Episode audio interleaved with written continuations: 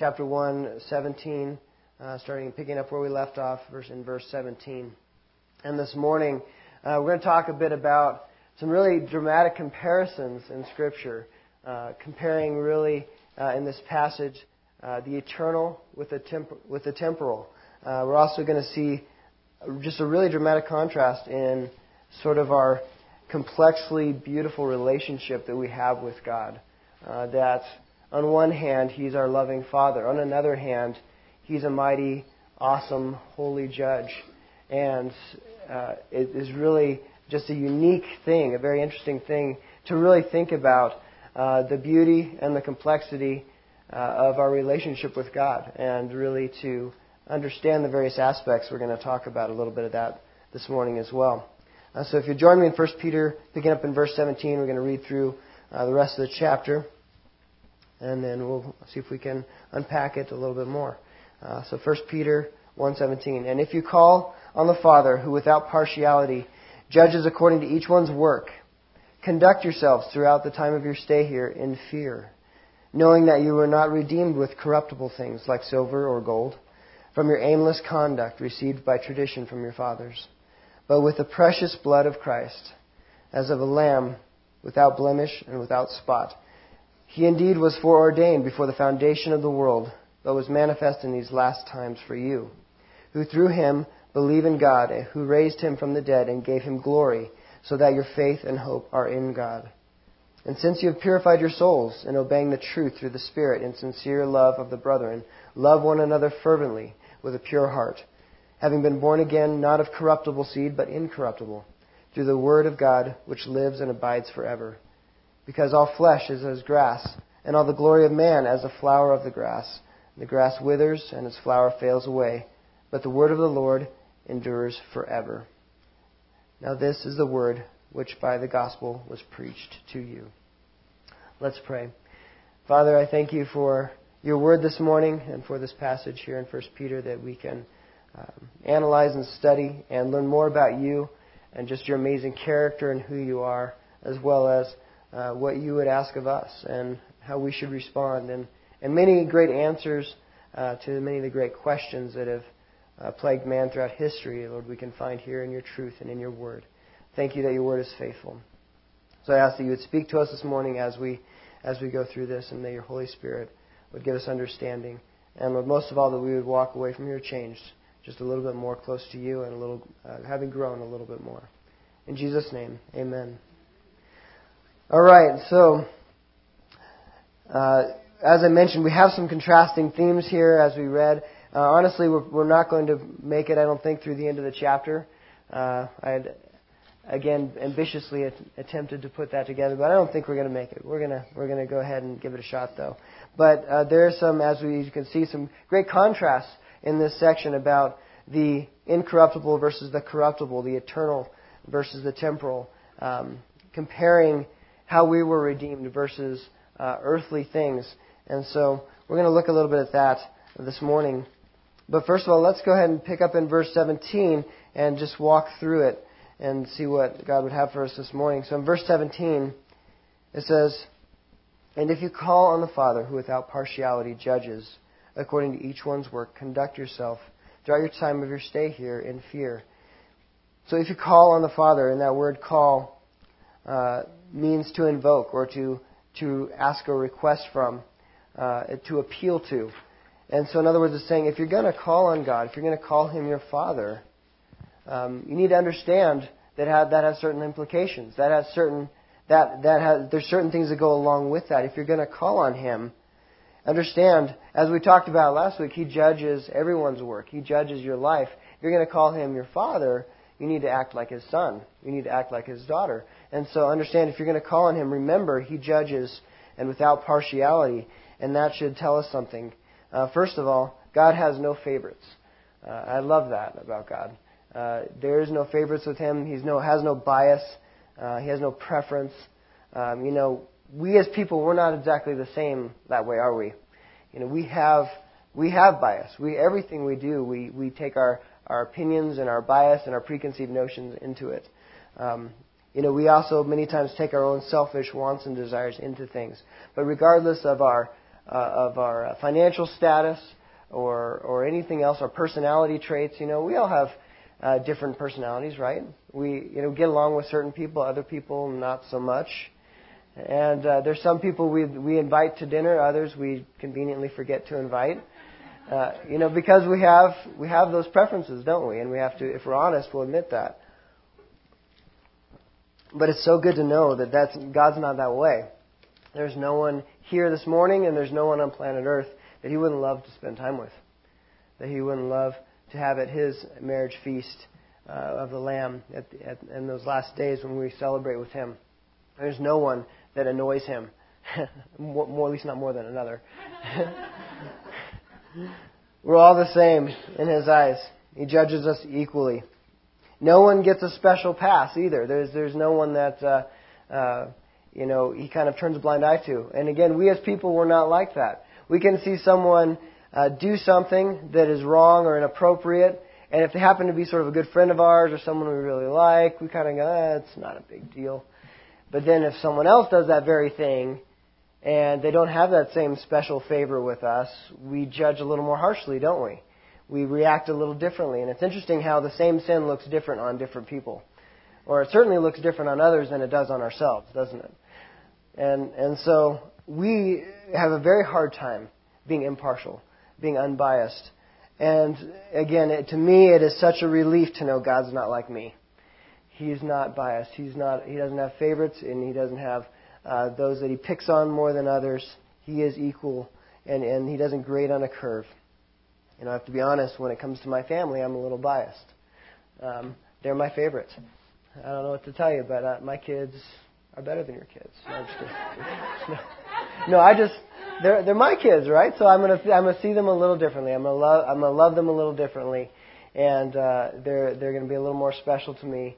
And that's just how it is, and we're all that way. But I love that God is impartial towards all of us. He judges us equally. And it says, if we call on the Father, and we have to conduct ourselves here on this earth in fear. We have to understand that we will face a judgment one day. And in talking here about judgment, He's talking about the works that are judged.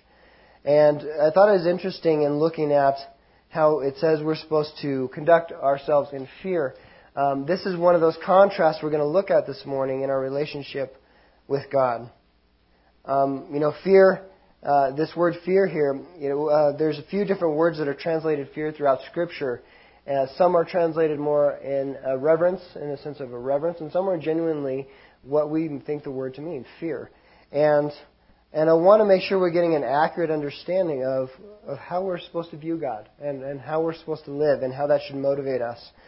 But understand here, this word in this particular instance is actually translated fear and actually means literal fear, not just simply reverence of God or having great respect for Him. And so when I saw that and when I studied that, that kind of made me wonder, well, why would we really want to have sort of this actual fear of God? Well, you know, there's a healthy amount of fear we need to have of a holy God that is all-powerful and that does hold the power of life and death. As Jesus said, don't fear man who can just destroy the body. Fear the one who can cast both body and soul into hell. That's where you should fear. And there's a certain amount of healthiness to that fear. And, you know, I think we see in our society today a real lack of fear and respect. And what's the result of that? What is the result? We see the result of that. It's just it's selfishness, it's chaos, it's that disrespect results in just a complete lack of order, a complete lack of just real honor, and we see sort of there's this doing away with standards and with right and wrong because of that lack of fear. The restraint is cast off, and so there is a healthy amount of fear that we are supposed to have, and we're not supposed to take the blood of Christ lightly. Hebrews 12:28 says, therefore, since we are receiving a kingdom which cannot be shaken, let us have grace by which we may serve God acceptably with reverence and godly fear. And so here's a great passage, Hebrews 12:28, if you're taking notes, that helps us contrast those two, that those two exist side by side. This word reverence is simply awe or having really humble shamefacedness, as it describes in Strong's Concordance. that it's really having this accurate perspective of who we are in light of who God is. Really understanding He's a great, holy, perfect, almighty God, and we are far from it. We are very far from it. And we need to be humble, and we need to have awe and reverence towards Him. But then He also says, and godly fear. So there is a place for reverence, but also accompanied by a healthy, godly fear. That is a caution, or by implication, reverent piety or even dread, understanding the potential of judgment. Now, as redeemed children, as children of His, we don't have to fear anymore, do we? At least not the judgment. But at the same time, we still understand we worship and serve a holy and awesome God. To further bring into focus who God is, and this is something that I want to share with you that I feel God really impressed upon my heart, is to bring back into focus the healthy fear of God, to really revere Him and to honor Him for who He is. You know, sometimes I think we get a little too casual with our relationship with God. And I think the challenge that God would have for us this morning in His Word is to have a healthy fear, to enter into His presence with a healthy fear, a respect that honors that He is Almighty God. He made us. He's in control of all things. And sometimes we get a little arrogant, don't we? We get a little full of ourselves, or we get a little too casual, thinking that He's just kind of our buddy, and He's a whole lot more than that. And I want to encourage you in this. And I'm going to read from Hebrews, and once again in chapter 10, that just brings into focus the very reality of who God is in His holiness and in His ability to judge, and just understanding what effect that should have on us. But again, I want to return to, after that, understanding who we are as His children and the freedom that brings. So Hebrews 10:26, if you're following along. I'm going to read from there. And admittedly, this is a pretty controversial passage, so we're not going to try and dissect it completely this morning. But it does give some perspective to us on this subject. Hebrews 10:26. For if we sin willfully after we have received the knowledge of the truth, then there no longer remains a sacrifice for sins, but a certain fearful expectation of judgment and fiery indignation which will devour the adversaries. Anyone who has rejected Moses' law dies without mercy on the testimony of 2 or 3 witnesses. How much worse punishment, do you suppose, will he be thought worthy who has trampled the Son of God underfoot, or counted the blood of the covenant by which he was sanctified a common thing, and insulted the Spirit of grace? For we know Him who said, "Vengeance is mine, I will repay, says the Lord." And again, the Lord will judge His people.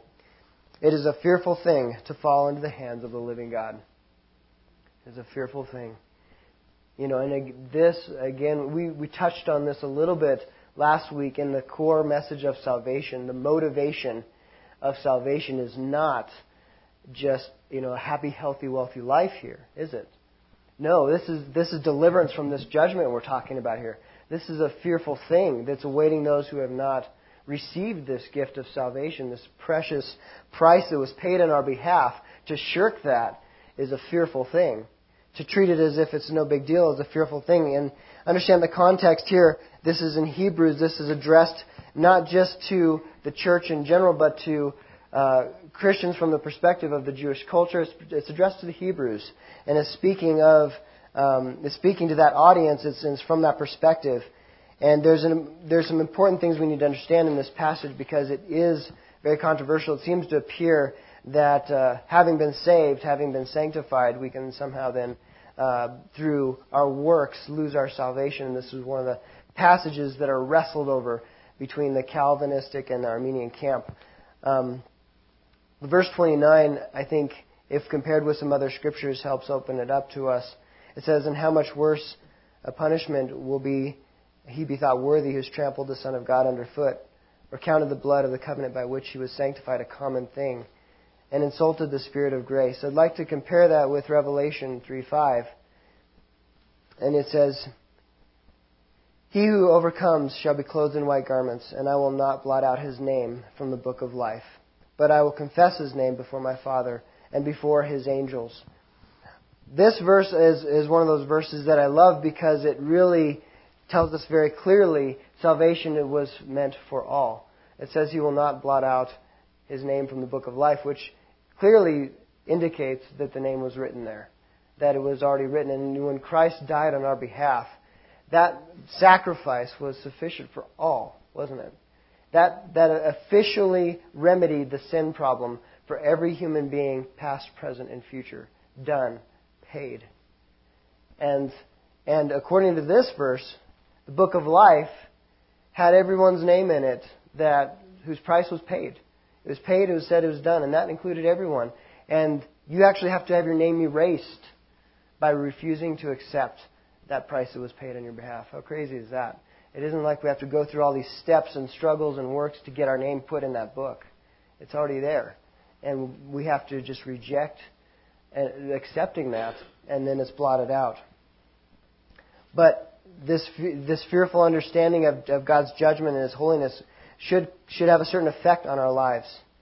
It should cause, as this passage says, even those of us who are sanctified, even those of us who are already redeemed, it should cause a certain amount of fear and reverence in our behavior and in how we act.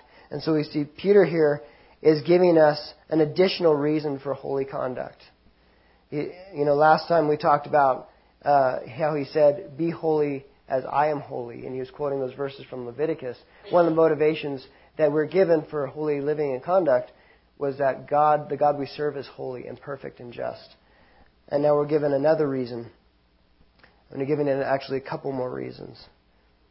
Because in verse 18, in 1 Peter 1, he goes on to say, knowing this fear that we have and understanding that God does not judge with partiality, knowing that you were not redeemed with corruptible things like silver or gold from your aimless conduct, received by tradition from your fathers, but with the precious blood of Christ, as of a lamb without blemish and spot.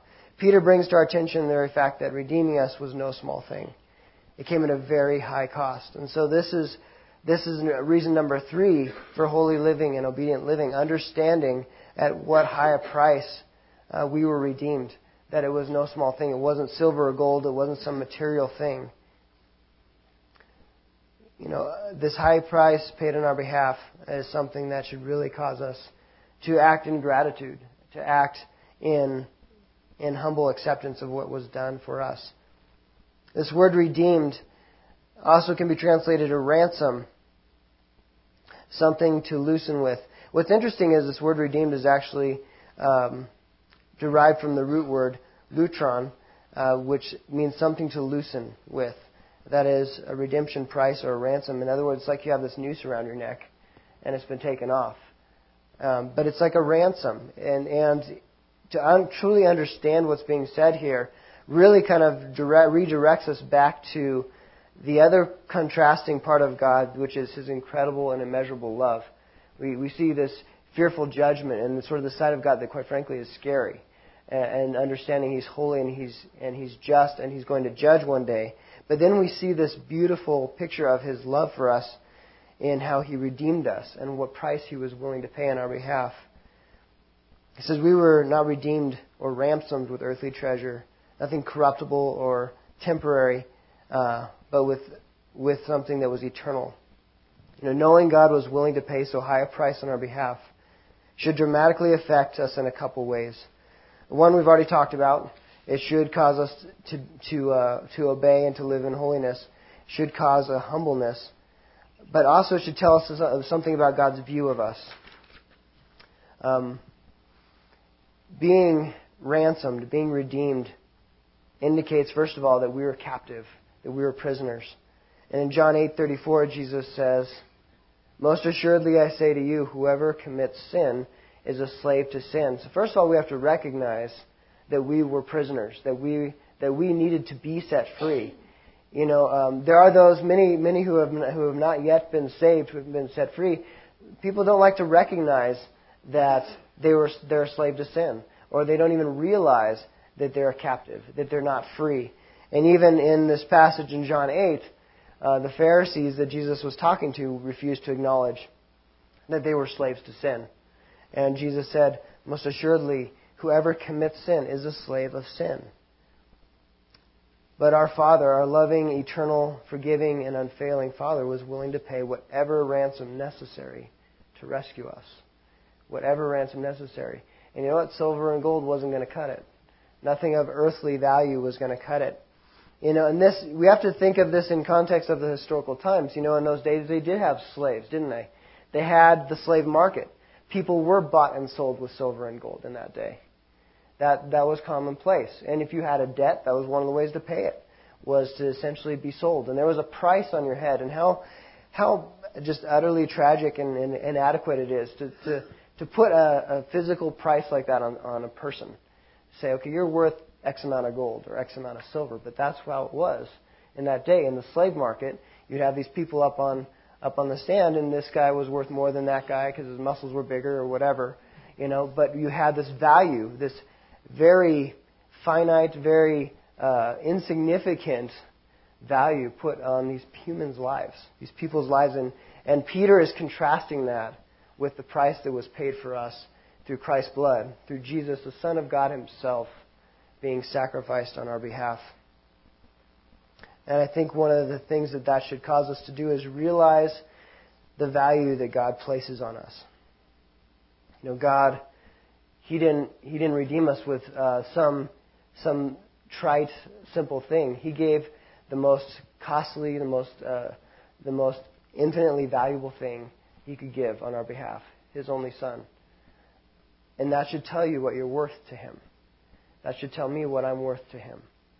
You know, and it's crazy for us to try and comprehend, for me to try and comprehend how this fearful, holy God at the same time is so incredibly loving and cares so much and loves us so much that He's willing to pay so high a price for you and for me that He would give the most valuable thing that could possibly be given in the entire universe to redeem you and me. That's how much He cares for you. That's how valuable He sees each of us. That's how incredibly valuable we are to Him. And for those of us who tend to maybe think not so highly of ourselves, sometimes we beat ourselves up, or we think we have very little worth. And, you know, I've met people like that who just are just down in the dumps and down on themselves and feel like, man, you know, because of their past and because of what they've been through and what they've done, that they have very little worth. And God doesn't see it that way, does He? Not so with Him. We're incredibly valuable to Him. And to think otherwise is to disregard the price that was paid. The incredible price that was paid on our behalf. And Jesus goes on in John chapter 8 to tell us more about it. John chapter 8, verse 35 through 36 says, "And a slave does not abide in the house forever, but a son abides forever. Therefore, if the Son makes you free, you shall be free indeed." How cool is that? What an awesome picture. And to them in that day, it was a very vivid picture. It was as if He came to the slave market. He saw you on the stand, and He paid the price only to set you free. He didn't pay the price to make you a slave in His household. He didn't pay the price for you to be in temporary servitude to Him. He paid the price to make you a son and a daughter, to give you an eternal inheritance, and to give you freedom. How awesome is that? How huge is that? And if the Son makes you free, you'll be free indeed. You know, I was reading and listening to a bit of a documentary on the sex trade here in America. There was I get updates from All Things Possible Ministries. Some of you are familiar with that ministry. Awesome ministry of Victor Marx. He reaches out to children in prisons, troubled youth. He does some pretty amazing work in Iran, all over the place. A lot of high-risk stuff.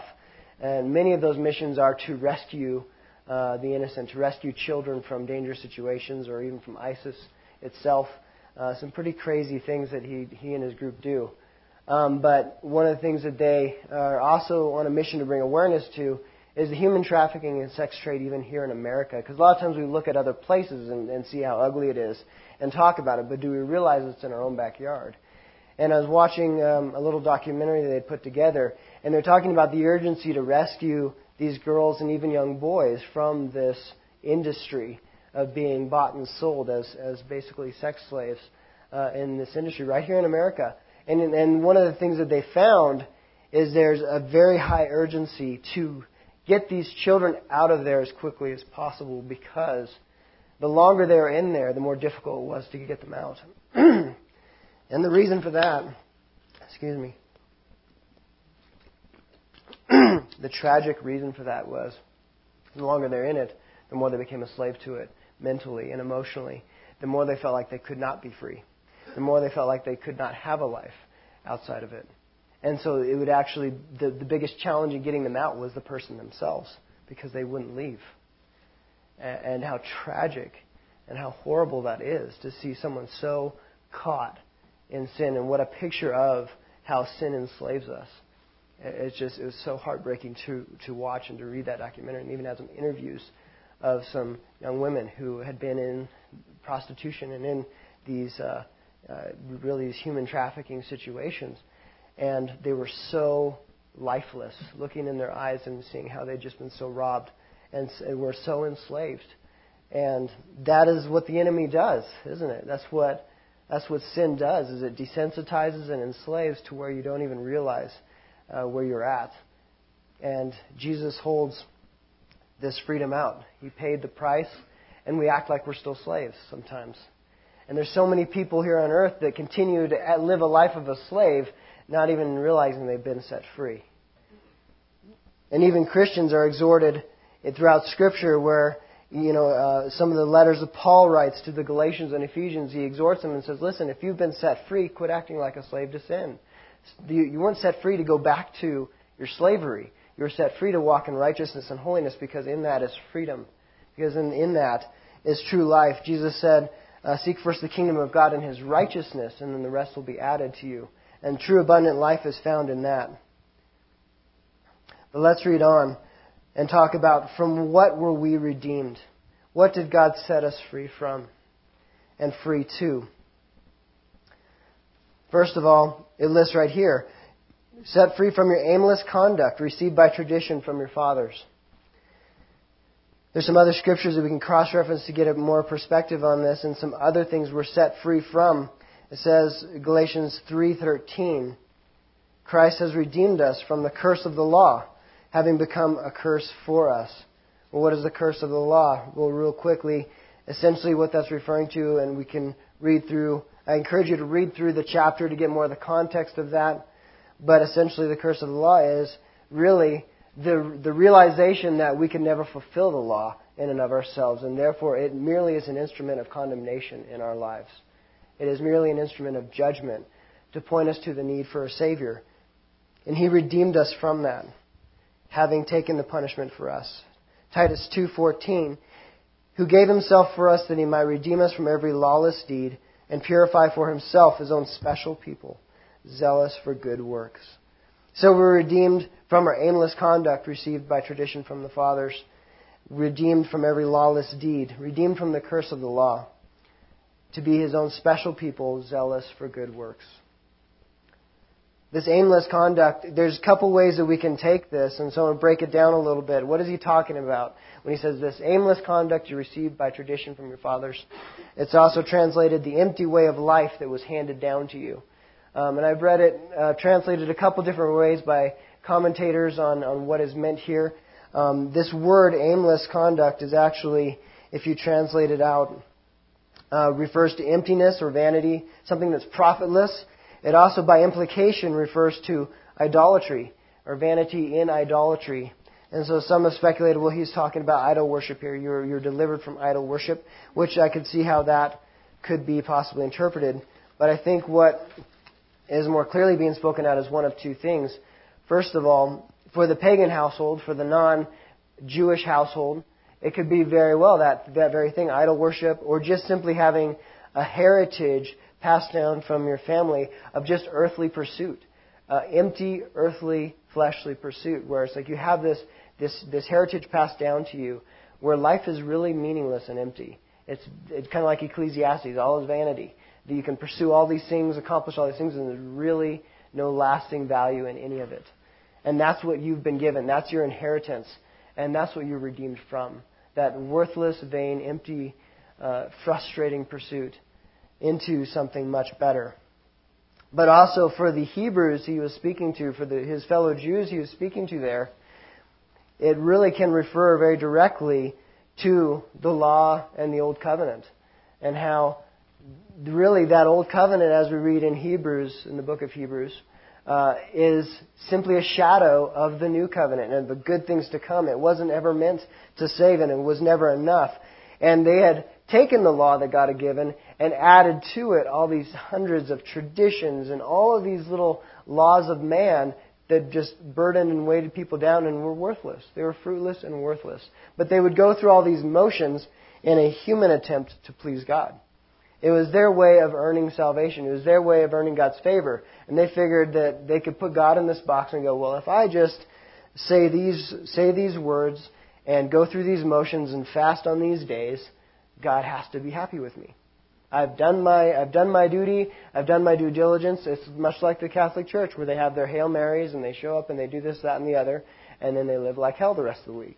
And it really doesn't matter. And it's as if you can treat God like a genie in a bottle or something and go, hey, I'll just do my magic recipe and I've got my golden ticket to heaven and now I can do whatever I want. Well, I think we've come far enough in 1 Peter to know that isn't true. That there must be a true, consistent evidence in your life that you're saved or not. So there's no denying that. But this deliverance, this redemption, is from that worthless, vain pursuit of human tradition, of the law, and all these burdensome things that the Jews were under. They're striving and straining at all this effort to please God. They never could. It's worthless. It's vain. It's empty. And quite honestly, much of it is like what is said in that passage in Hebrews, trampling the blood of Christ underfoot. To return to the law, to return to a human effort to please God and to ignore the price that was paid on our behalf, that's quite honestly, that's insulting to God. For us to seek to please Him outside of the blood of Christ, outside to try and earn salvation and ignore the price of Christ that was paid on our behalf, that doesn't please God. That doesn't make Him happy. And I think that honestly, this passage can be directly correlated to Revelation, where we read that there will be those who say, Lord, Lord, didn't I do all these things in your name? And He'll say, what? Depart from me, I never knew you. And we read that and we go, well, how is it possible that people were doing all these things? And God would say, depart from me, I never knew you. It's the blood of Christ that they were missing. They hadn't been redeemed. They're attempting to go around this incredible sacrifice that was paid, this price that was paid on their behalf, saying, oh, I don't need that. I'm just going to earn salvation my way. Turns out that doesn't please God. And understandably so. We know we can read that initially, and I know many times I struggle with that. Well, how could God turn away someone who's doing all these good deeds in His name? But you know what? They were trampling underfoot the blood of Christ. They're going, well, I don't need Jesus. I can just earn it my way. Whoa. Do you realize now how God sees that as pretty insulting and pretty offensive? To go, His Son's blood wasn't what you need, that you can earn salvation some other way. That's not something He takes lightly. And I think if we look at the whole of Scripture, we understand why. He paid a great price on our behalf, and we need to take it for the gravity that it's meant to be taken with. A little bit more on the traditions and the things that we're set free from. I love how Hebrews, I know we're spending a lot of time in Hebrews, but it seems there's so much in there that really helps explain what we're talking about in 1 Peter. And in Hebrews 9, I'll just read you a brief passage from here. It says, the Holy Spirit indicating this, that the way into the holiest of all was not yet made manifest while the first tabernacle was standing. So in other words, while the law was in effect, the Old Covenant was in effect, there was no real way into the holiest of all. No one could enter into that holy of holies and commune with God. And it was symbolic for the present time in which both gifts and sacrifices are offered, which cannot make him who performed the service perfect in regard to conscience, concerned only with foods and drinks and various washings and fleshly ordinances imposed until the time of the Reformation. And so he's talking about the very thing, these empty traditions of man that they counted on and depended on. So they were concerned with all these fleshly ordinances, all these things. But, verse 11, but Christ came as high priest of the good things to come, with the greater and more perfect tabernacle, not made with hands, that is, not of this creation, not with the blood of goats and calves, but with his own blood, he entered into the most holy place once and for all, having obtained eternal redemption. For if the blood of bulls and goats and the ashes of a heifer or the sprinkling of the unclean sanctifies for the purifying of the flesh. So in other words, if all these human traditions, all these fleshly prices that were paid for sin, if those were sufficient or supposedly sort of accomplished that purpose in a very minimal way, it sort of tided you over until the better thing came, how much more shall the blood of Christ, who through the eternal Spirit offered himself without blemish, without spot to God, to cleanse your conscience from dead works and to serve the living God. And so that kind of hits the nail on the head there. There's all these dead works and all these things that we can try and do in an effort to please God and earn salvation, or we can simply receive the gift that's given, the price that was paid, and as a result, God works in us those good works and that godly lifestyle. And those things end up being the fruit of something that's already been accomplished in us. It can go one way or the other.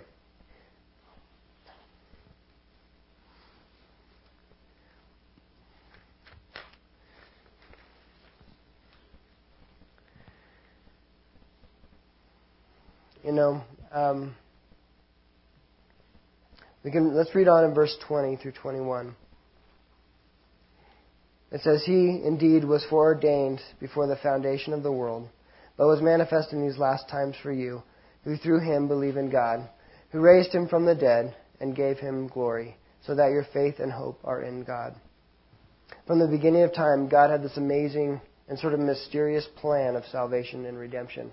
And in looking at it, it's really incredible to think about how from the beginning of creation, when he made everything perfect and good, he knew we were going to sin.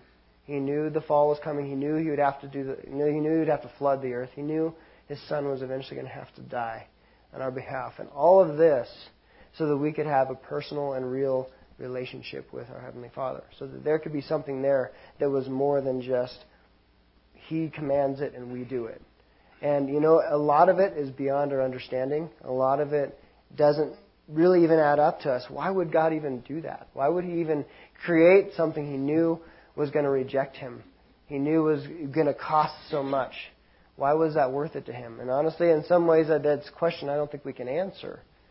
But it's something I'm pretty grateful for, that he loves us that much and that he was willing to take that kind of a risk on me and on you, that he would pay that price so that we could have a meaningful and true loving relationship, a voluntary relationship with him.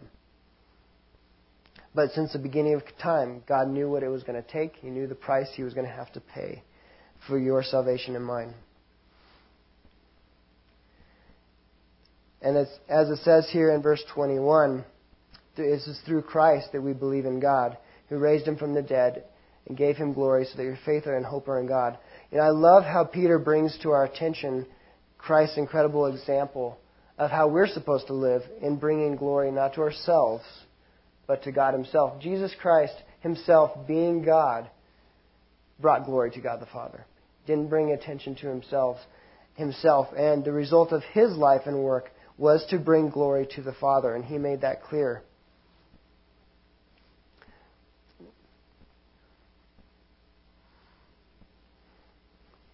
So Peter, in bringing this to our attention, is coming from the perspective of speaking to someone that did not have faith in God at all, to now having faith and hope in God. And it's because of the resurrection and glorification of Christ. Christ himself, being the Son of God, gave us this perfect example of how a life should be lived in bringing God glory. But knowing that Christ rose from the dead truly changes everything. It's not enough that he died and paid the price for us, in other words. And Peter is saying here, yes, we've been redeemed at a very high cost, and Christ's blood was shed for us. But he goes on to say, but it doesn't stop there. He also raised him from the dead. And through that, we have hope in God, and we have faith in God. And 1 Corinthians 15:16 helps emphasize the importance of the resurrection. It says, "For if the dead are not raised, then Christ has not been raised either. And if Christ has not been raised, then your faith is futile, and you are still in your sins. Then those who have fallen asleep in Christ are lost. And if only for this life we have hope in Christ, then we are all people most to be pitied. And so we have to take it past, okay, this price was paid. Jesus died for us, yes, but know what? He also rose again. And that's where hope and new life comes. And He was the leader in that, because it says in verse 20, Christ has indeed been raised from the dead as the first fruits of those who have fallen asleep. And in other words, those who have died. He's the first of the resurrection, like the firstborn. He's the leader in it. For since death came through a man, being Adam, and resurrection of the dead came also through a man, being Christ. For as in Adam all die, so in Christ all will be made alive. So the doctrine of the resurrection is incredibly central. It's essential to our Christian faith. The doctrine of the resurrection is non-negotiable. We have to understand that Christ did rise from the dead. That is a historical fact. And it is something where if that isn't true, then we're all wasting our time here. We're all completely wasting our time here. Paul just said that. If Christ didn't rise from the dead, we're all people most to be pitied. It's pretty pitiful what we're doing here, because if we don't have a living Savior who rose from the dead, then it ended at the cross. It ended at the cross.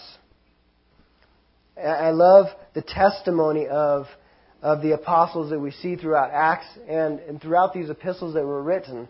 It gives me so much confidence in what we know to be true. These people who died to share the message of the gospel, these people who died for the fact that Jesus rose from the dead, refused to deny that He rose from the dead, and it cost them everything to refuse to deny that He rose from the dead. We can be pretty confident. We can be extremely confident that what we have is accurate historical proof. Acts 3 talks about one of the accounts of such a thing where it says, "The God of Abraham, Isaac, and Jacob, the God of our fathers, glorified His servant Jesus, whom you delivered up and denied in the presence of Pilate." So He's speaking to the religious leaders. And it says, "When He was determined to let Him go, but you denied the Holy One and the Just One, and asked for a murderer to be granted to you, and you killed the Prince of Life, whom God raised from the dead, of which we are witnesses." And in at least 4 or 5 times throughout Acts, we see this exact same phrase repeated, where he says, "Christ rose from the dead, and we are witnesses of this fact. And in His name, through faith in His name, has made this man strong." So this is a story of how someone was healed in Christ's name, and he's speaking of how and why he was healed. He says, the faith which comes through Him has given Him this perfect soundness in the presence of you all. Yet now, brethren, I know that you did it in ignorance, as did your rulers. But those things which God foretold by the mouth of all the prophets, that Christ would suffer, He has thus fulfilled. Repent, therefore, and be converted, that your sins may be blotted out, so that times of refreshing may come from the presence of the Lord. So he's saying, listen, here's the result of it. We are witnesses to the fact that Jesus died, as was prophesied, as we know was meant to happen. He paid this incredible price for our sin, but it doesn't end there. We're witnesses to His resurrection and the hope and the new life that we can have in Him. And he says, repent, therefore. In other words, don't do nothing with this information. Repent. Turn from your sin. Be converted, that your sins may be blotted out. So instead of your name being blotted out of the book of life, your sins are blotted out. How awesome is that? I think that's a better choice to make. So that times of refreshing may come from the presence of the Lord. You know, we step over an incredible line when we receive that gift officially. That price that's already been paid, it's all done. We're set free from sin. But when we receive it, and we actually step from death into life, when we become spiritually alive, when we receive salvation, we receive that price, we go from that side of complete and utter fear and judgment in our relationship with God to now knowing our heavenly loving Father and to seeing the side of God that we want to see, the side of God that we want to know, is that He was the side of God that was willing to pay an incredible, infinitely valuable price for you and me. That He loved us that much, He placed that high of a value on us.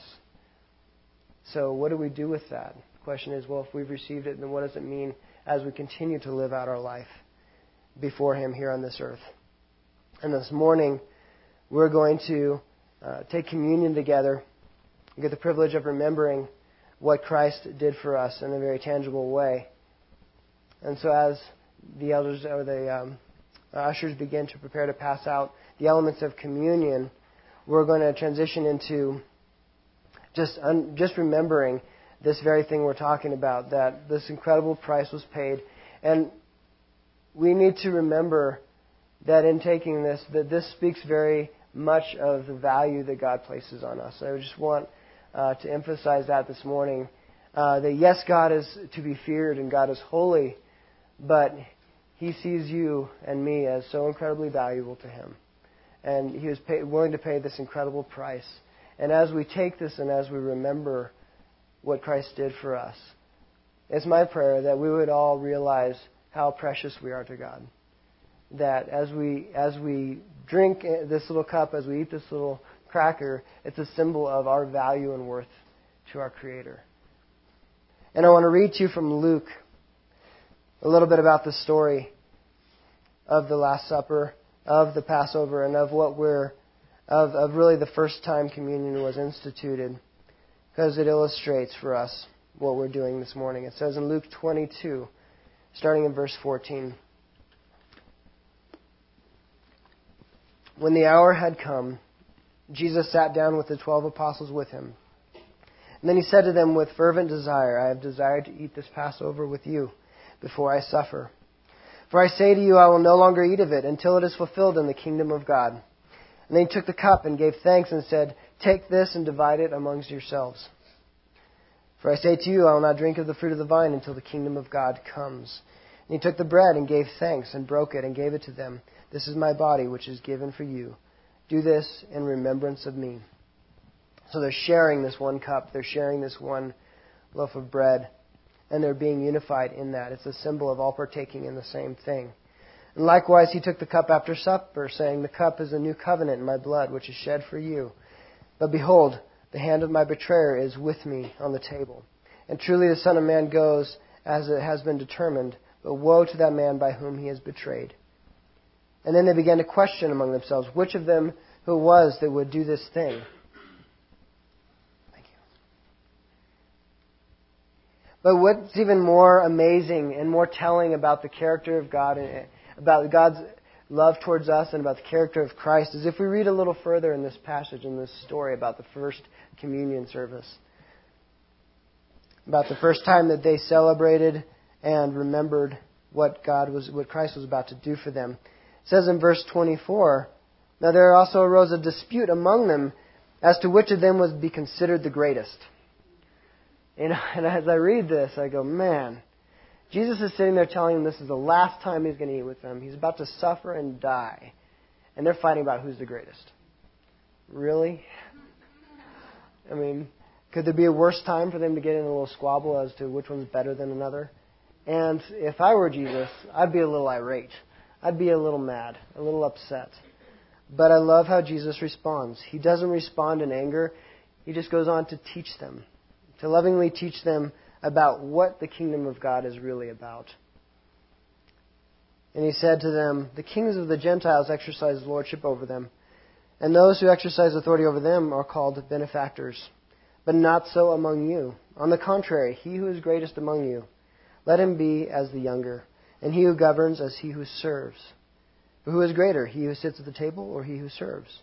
Is it not he who sits at the table? Yet I am among you as one who serves." So, to me, that just really illustrates an incredible love of Christ and the reality that, he didn't beat them up for their misunderstanding of the kingdom of God. He said, "No, look at my example I'm setting. This is what the kingdom of God is about. This is what greatness looks like, is to serve." And he served us. He made himself even lower than us in serving us and in dying on our behalf. And so by participating in communion together, we're remembering Christ, remembering the sacrifice, but we're also remembering his example and his teaching. We're remembering what he showed us and how we should live, how we should love one another, which we're going to get into next week. But we are identifying with, By doing this, we're identifying ourselves as his disciples. And as such, we're claiming to follow him, to follow in his footsteps, and to walk as he walked. We're declaring that intention. And so I want to encourage you this morning as we partake of this together to be thinking in that regard, thinking of our value, first of all, to our Lord, but also what it means to identify with his example and to walk in his footsteps and to truly live as his disciples, because we're partaking of this as his disciples, as his followers. So if you'll join me as we pray before we partake. Heavenly Father, I thank you for the sacrifice that you paid on our behalf. I thank you for your willingness to serve us, to come down and to not think it robbery that you would be not glorified as God, but to wash our feet and to give us the example we needed of true humility and service, true greatness in your kingdom. And I pray that you would help us to be truly great in your kingdom in this manner. We thank you for the value that you place on us.